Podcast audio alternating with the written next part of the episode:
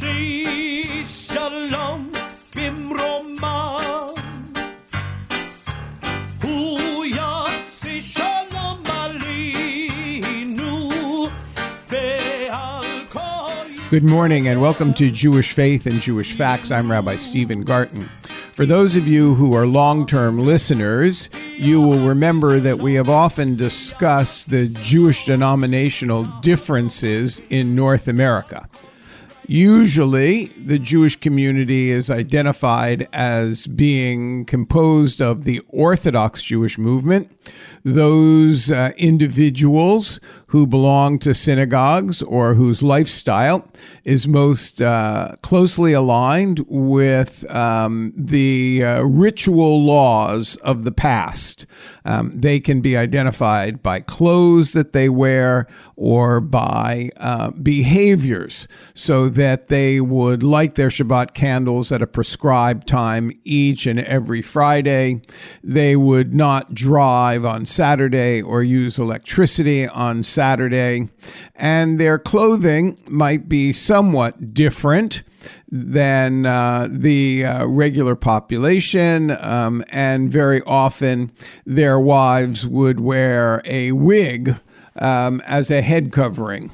Um, next, we would have what was identified as the conservative movement, that um, approach to Judaism which is more in keeping with the modern uh, social norms. It would be difficult to identify them by their clothes, though many would wear a head covering, a yarmulke in Yiddish, or a kippah in Hebrew, a head covering all the time. They might observe the dietary laws, but they would have made some changes to the prayer book, to the ritual. Um, most of them would drive on Shabbat, especially on their way to uh, synagogue, um, and that their approach to uh, Jewish tradition is to suggest that the past has a vote but not a veto on uh, ritual decisions and lifestyles. The uh, organizational structure known as Reform is the largest identifiable religious movement in North America. Over twelve hundred synagogues um, affiliate with the Reform movement, which is known as the Union of Reform Judaism, and well over a million people um, of the uh, nearly six million Jews in North America affiliate with the Reform movement. And on questionnaires and on polls, uh, many more uh, identify themselves as Reform Jews, even if they don't um, affiliate with a Reform institution or an institution of Reform Judaism. And it would be easily classified as the most liberal of all of the denominations. My guest this morning is going to be Dara Lithwick, who has been appointed to join the Union for Reform Judaism two thousand eighteen and two thousand nineteen Juvenation Fellowship's L G B T Q I A plus cohort. And we'll certainly ask Dara to uh, identify and define all the alphabet. Um, over the next thirteen months, thirteen fellows from all over North America will participate in cutting-edge seminars focusing on identity, enrichment, professional and leadership development, Jewish learning, movement building, mentorship, risk-taking, and project work. Um, she is a member of Temple Israel in Ottawa, Ottawa's only Reform Jewish uh, congregation, and um, she is a lawyer working on constitutional and pa- and parliamentary affairs.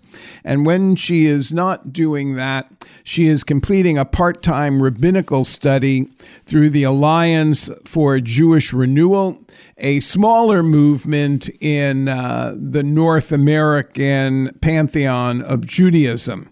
Uh, it's my pleasure to invite Dara Lithwick to our show this morning. It's a pleasure to be here. So um, let's begin on a, um, a really uh, simple basis. Um, you asked me to identify for the audience that you are a part-time rabbinical student through the Alliance for Jewish Renewal. Perhaps we could begin by you uh, helping our listeners understand um, what the Alliance for Jewish Renewal is and where it fits in the organizational structure um, of the North American Jewish community.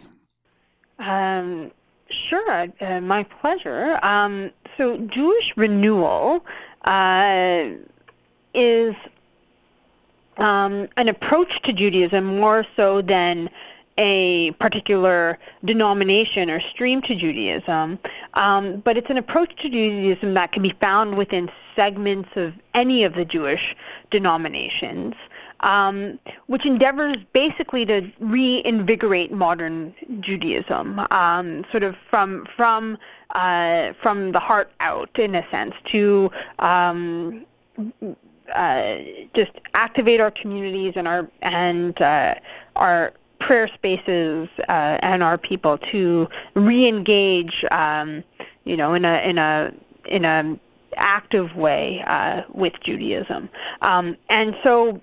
We see elements of, of Jewish renewal in all we do across denominations, and it's it's basically, in that sense, uh, uh, an approach more so than a denomination. Okay, so um, it um, may be um, have overlaps, be uh, ritually with other denominations, but it isn't looking to be an institution in and of itself. Um, I mean, at, at this point, uh, I mean, there is, you know, there is variety, and it's it came out of, Jewish Renewal came out of uh, the late Rabbi uh, Zalman Schachter Shalomi. Um, it's an approach to Judaism um, that sort of has a bit of a, uh, what you would call almost a neo-Hasidic uh, vibe to it, but that is progressive, egalitarian, um and sort of also like uh, environmentally aware, we'd say, sort of in, in line with, with modern uh, views, particularly on, on the environment and things like that. So I would say that, you know, there are some might take it towards almost being another denomination, but from my experience and within my program, um, there are uh, those of us who come from all the major streams, and we sort of learn from the major streams, uh, including Reform, Conservative, Reconstructionist, and Modern Orthodox. So it sounds like it is um, an opportunity for North American Jews to affiliate with others of a, of a like mind, but not to be boxed into institutional labels. I would say that, yes. Okay. So, but we are going to make the transition. Thank you, Dara, for sharing that with the listeners. We're going to make the transition now to the uh, fellowship that you were granted and the um, focus of that fellowship. So perhaps you can um, begin our conversation by telling us about uh, this fellowship and what its implications are for the Reform Liberal movement of North America. Okay. So, yeah, thank you, Rabbi. And Reform, the Reform movement is, is, as you mentioned, is the largest actual denomination in North America, though it's smaller in Canada. Um, and and it's progressive movement, uh, Jewish movement in North America. Um, and the Juvenation Fellowship comes out of sort of its visioning plan of the movement that's that they call audacious hospitality, which is basically the focused effort to um, embrace diversity within um, the community and reach out to those who may not currently be engaged in Jewish life. Um, It's a belief sort of that through transformative spiritual practice that we could be stronger and more vibrant as a Jewish community when we fully welcome and incorporate the diversity that is the reality of modern Jewish life. Um, so when that, you say the diversity, you're not necessarily speaking of um, religious diversity. You're speaking, at, it sounds like, of lifestyle diversity. Yeah, and just, you know, diversity in terms of, and I'll unpack what we mean by sure, this, what that. Sure, that would be helpful.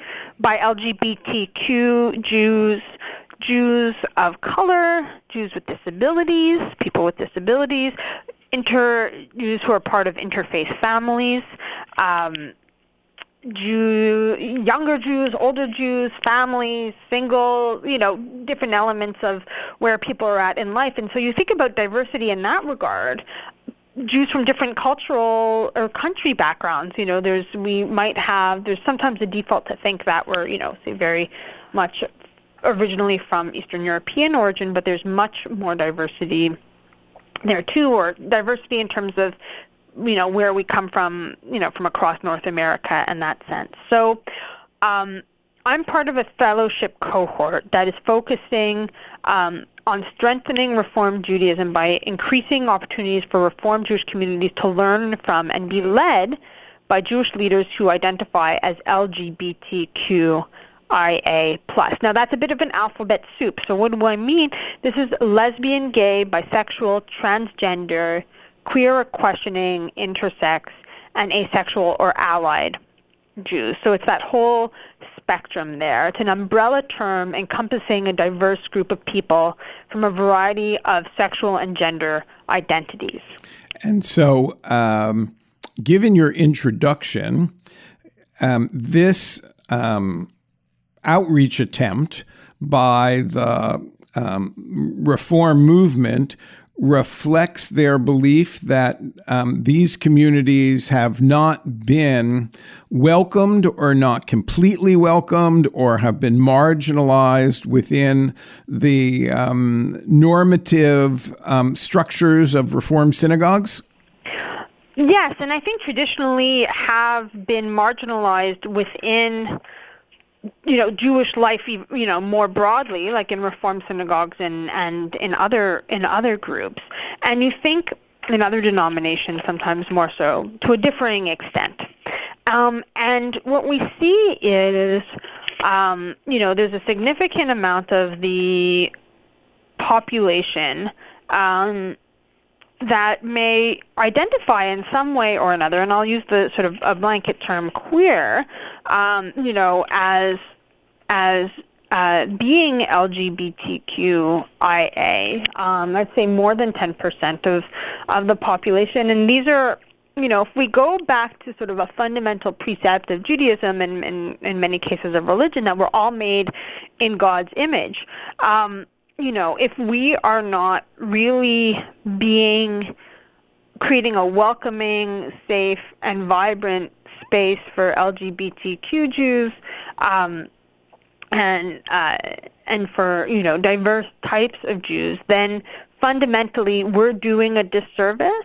Um, but we're also losing out because we're also then missing what these individuals have to bring to our communities, um, to our committees, to our prayer, to our social action, and more.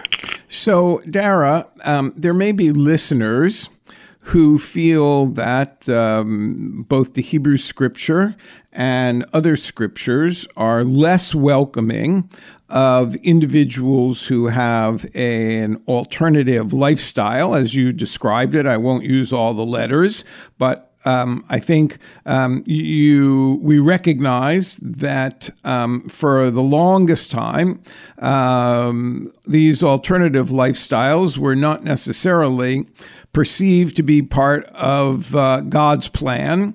Um, how does the Reform movement uh, try to explain, perhaps to an older generation, but still a generation that is part and parcel of the institutional life of Reform synagogues, that um, radical hospitality um, includes people who would not have been included um, fifteen years ago as part and parcel of the norm of Jewish community life? Mm-hmm. No, that's, I mean, that's a that's a great question, and and it's amazing. I mean, and one of the things that I love most about, you know, the Jewish tradition, and it's, you know, how how it's been around for thousands of years, is that fundamentally, as it says in Ecclesiastes, there's nothing new under the sun. Um, and if you go back even to um, sort of the earliest uh,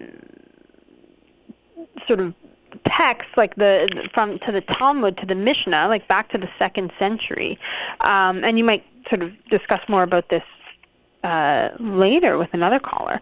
Um, you know, there is there's recognition of sort of gender diversity in between, sort of including and in between um, male and female, and even the whole idea of, you know, that we see in Genesis, God created, you know, a person, man, Adam, in God's image, male and female. Um, in that first telling, it's the, the it's an understanding that the first human being was was in fact uh, incorporated all, incorporated all sort of gender and that sort of thing. So there's there's that in there too, and then you could go to other parts of Torah, and I think that there is, you know, and you hit on it, a tradition, a misconception that traditional religion, um, that Torah Judaism does not support L G B T Q I A rights, and I don't think this is actually accurate. And if you even go to, um, you know, some of the, the harder lines in Torah, um, you know, you can say that um,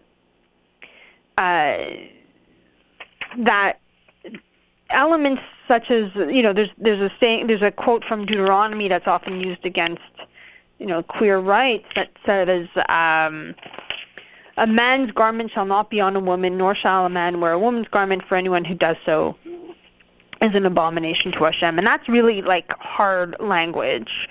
Um, and that's often used to shut down um, conversations about uh, gender identity and sexual identity. Um, but as uh, Rabbi Mike, Orthodox, and quite Orthodox, Rabbi Mike Moskowitz, uh, and also trans ally Mike Moskowitz, has said, um, he said that this passage should be read totally differently. And he says that this verse is actually the very source that not only permits transgender Jews to wear clothing that supports, for example, their gender identity, but actually arguably obligates them in doing so to have sort of their their um, out, outer um, uh, dress reflect how they identify on the inside. So I'm saying, like, even taking a piece of a passage from Torah that's often used in that way, um, you're able to see that there's different ways of reading it, and, and that's been done in different ways over the past two thousand years, and it's been treated differently over the past two thousand years. So I think where we've come in the past fifteen years is, is in a sense, almost going back to source, you know, to say, you know, let's Let's see, you know, what are we really valuing here? And and I think it's it's valuing the people and the image of the divine and the people that make up our communities, um, and having that be our starting point. Do you, this um, um, initiative by the Reform movement, is it the first time that the Reform movement, to the best of your knowledge, has um, reached out to um, gender-specific, um, identifiable groups? And I know that you've said that it's really not solely um, for the L G B T Q community, and that there are other groups that they're trying to reach out to. But, but in particular, is this the first um, approach to that community? I I don't I don't. think so. Um, I mean, I think that, you know, like, for example, you know, like L G B T Q Jews have been eligible for ordination for years. Meaning to um, be rabbis to be, or cantors. Rabbis and cantors, exactly. Um, uh, there's been a lot of work in terms of, like, L- uh, the Reform movement being, uh, or sort of the more... Um, Uh, activist elements of the Reform movement, like the Religious Action Center, which is uh, sort of the social action and advocacy arm of the Reform movement, doing a lot of work on equal marriage, gay marriage, and um, trans rights over the past, you know, I'd say probably the past ten, fifteen years. Right. I um, mean, we should identify that the Religious Action Center of the Reform Movement is located in Washington, D C, and the preponderance of their work is um, directed towards the laws and um, um, patterns of political behavior in the United States um, that uh, Canada has long ago uh, provided equal rights and marriage for same-sex couples. And while it, too, is uh, wrestling with how to um, enshrine um, equal rights for transgender people, it hasn't had the same type of um, political Uh, conflict um, that you see south of the border. Yeah, um, no, I would agree with that. Um, and, I, and yeah, and I think, you know, here too, it's like you've seen some reform rabbis in Canada and Toronto in particular, like over the past twenty years, you know, taking, you know, being at the leading edge too of, of how rights have evolved here in Canada. Sure. Um, so can you um, share with our listeners, Um, now that we've kind of looked at the background of this, specifically, what kind of programs might you be involved in, and how might it impact on the Canadian um, landscape? Good question. Okay, so basically, the fellowship just started. The fellowship just started. Uh, you know, we've had we started last month, um, and um, so basically, what we're going to do probably uh, over the next nine months of the course of the fellowship um, is, I mean, the, the idea is to be able to create some some vibrant, innovative projects that that um, uh, that could be resources for for the movement, leaders, communities, congregation camps, college campuses, et cetera. So past projects in other cohorts, like last year, there was Um, a cohort that was more focused on um, Jews of color and things like that. So past projects have included developing board trainings, community building and outreach initiatives, trainings for religious school educators and young professionals, and, and sort of focused communications initiatives. So, you know, there's a, there's a whole, we're, we're actually in the middle of sort of the brainstorming phase in terms of what sort of projects we could do across the movement. Um, but like here in, in Canada too, it's, you know, anything from, say, looking at our, um, you know, creating a tool to help congregations do a really good self-assessment to say, okay, are we, we feel like we're welcoming, we think we're welcoming, but are we really that, that welcoming? How are we, you know, in terms of the language we use, in terms of where we reach out and how we reach out and who we reach out to and what we participate in and so on. Um, another thing could be just more generally, you know, like what we integrate into our um, religious school programming, you know, on just inclusion and diversity even more generally, and sort of building in um, age-appropriate, uh, you know, real good age-appropriate curriculum uh, on on uh, issues of welcoming and diversity and B'tzelem Elohim and that sort of thing. So um, as you're speaking, I'm reminded um, of an issue that emerged in the last provincial election. Um, the previous government of Ontario um, had um, altered and presented a new, what was called sex education curriculum to the schools of Ontario, and wanted all of the schools to be discussing these issues in an age-appropriate manner. Um, is one of the goals to try and integrate this kind of um, religious teaching into the what are called the religious schools, the opportunities that synagogues affiliated with the Royal Reform Congregation have to teach children about being Jewish. And this would become then part of the essential value structure, along with uh, Torah and Avodah and Gemilut Chassidim, this kind of sexual orientation inclusiveness. I'm not going to comment on, on politics. Uh, well, I don't think it was a political comment. It was just no, no. There, I mean, it was I mean, part say, of but, the but discussion. Of, yeah, but I'm just I'm going to say, you know, in terms of in terms of like what could or would be in, incorporated into. Um, Uh, you know, school. First of all, there's there's different things that different uh, you know religious schools do in terms of their overall programming, and I think that you know in terms of L G B T Q I A inclusion, um, I mean that's actually just one part of building Um, and sort of modeling what it means to be a diverse and inclusive community. So, um, you know, that could be, you know, like one one element. But I think too, if we're taking that opportunity to relook, like, to look at, um, you know, what we do in, in our religious schools, it's like, how are we too with, you know, with with Jews, with people with disabilities, with different abilities, people, you know, coming from different backgrounds and and things like that. And this would, you know, fits in too with. Um, with just, you know, those those more general skills of of um, you know, being being open to learning, um, to not prejudging people,